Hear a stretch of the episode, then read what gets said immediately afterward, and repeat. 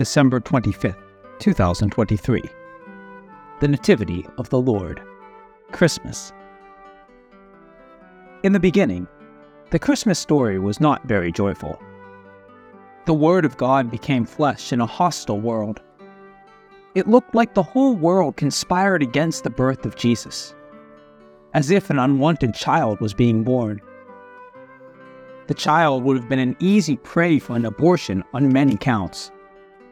A woman was pregnant, unable to clearly point out who the father was. A father was housing a wife who carried the child of another. And if that was not enough, now they were making a tedious journey with a maturing pregnancy, jeopardizing the life of both the mother and the child. The whole world closed its doors against them not wanting to get mixed up in a birthing and all the following complications. Finally, they found a refuge among the animals. When the infant was born, even the king was against him and sought to kill. He had a political reason to lay hands on a hapless child. Herod was a puppet king, not fully Jewish, Thus, he was not well accepted by the Jewish society. The occupation force of the Roman Empire was the one doing the actual governing. To hold on to his precarious position as king, Herod had to eliminate any possible threat from society to his power. So, he sought to kill a child who the wise men from the east had prophesied to be a king all the powers that be conspired to annihilate this child. But God's plans succeeded. At every moment of anxiety, just before the evil fell, God whisked the child and the family off to a safer place. When he grew up, the Jewish oligarchy and the imperial powers colluded and concluded that they had annihilated him forever.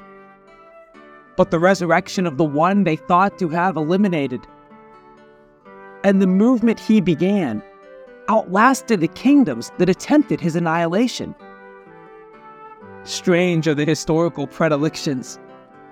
In much the same way, Christmas comes in the middle of hostility this year, with all the ongoing wars throughout the world.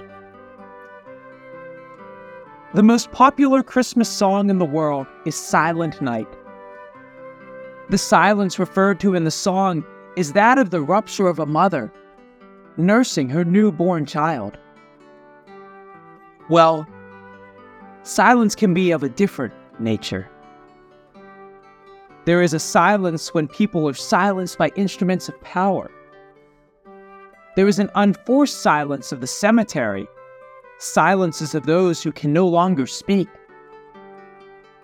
There is an eerie silence of fear and anxiety in the face of an impending danger.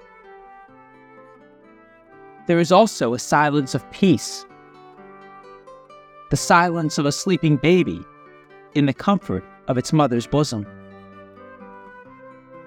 This is the Christmas silence. There is another exciting meaning of silence in Christmas